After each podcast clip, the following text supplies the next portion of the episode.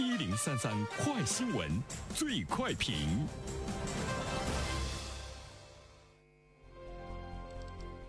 焦点事件快速点评。据媒体报道，九月二十七号至十月十号期间，你只需要去上海市徐汇区的乌中市集买菜，就能够以极低的成本获得 Prada 的包装品。Prada 和菜市场合作，试图让时尚与城市生活融为一体。对此，我们来听听本台评论员袁生的观点。你好，单平。说到 Prada 这个品牌呢，我们都知道它是西方的一个奢侈品的品牌啊，呃，有购买力的人群，包括呢一些喜欢奢侈品品牌的年轻人，对它呢都是比较熟悉。包括 Prada 在内的很多的奢侈品，一般的来说呢，举办一些活动啊，它都是在高大上的商场来这个举行，要么办展览，要不然的话呢是开这个。呃，快闪哈，这都是他们所采取的营销的一些手段和方式啊。这些奢侈品大牌。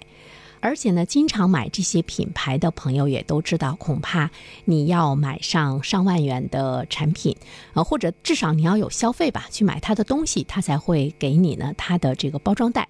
但是我们现在看到呢，呃，这些世界的奢侈品牌已经开始在中国的一些城市啊，呃，主要呢是在上海以及周边的一些城市开始和他们的菜市场来进行了合作。你只要去买菜。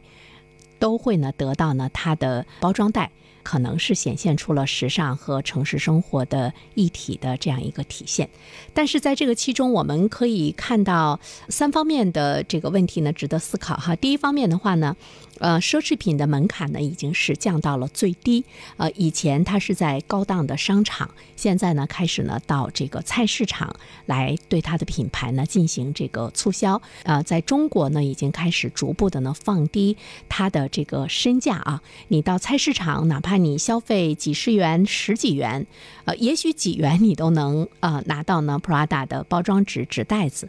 其实还有一些品牌，呃，在开一些展览的时候呢，实行了。免费，这个卫生间都用他们的这个品牌的包装纸啊，还有带有他们 logo 的，把厕所都会呢装饰的非常的漂亮，以至于中国的消费者上厕所不是为了上厕所，而是为了这个拍照哈。国际的奢侈品的品牌的宣传的门槛已经呢是降到了这个比较低，所以呢，呃，Prada 和呃，上海的这家菜市场的合作，菜市场呢，呃，也是这个人满为患啊。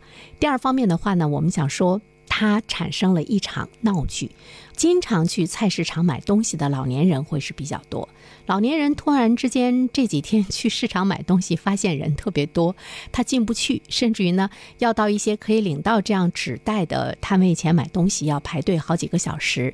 他们有一种发晕的感觉，不知道究竟发生了什么。他们不知道呢，印有这些品牌 logo 的包装袋究竟啊有什么好。其实他们最想的呢是。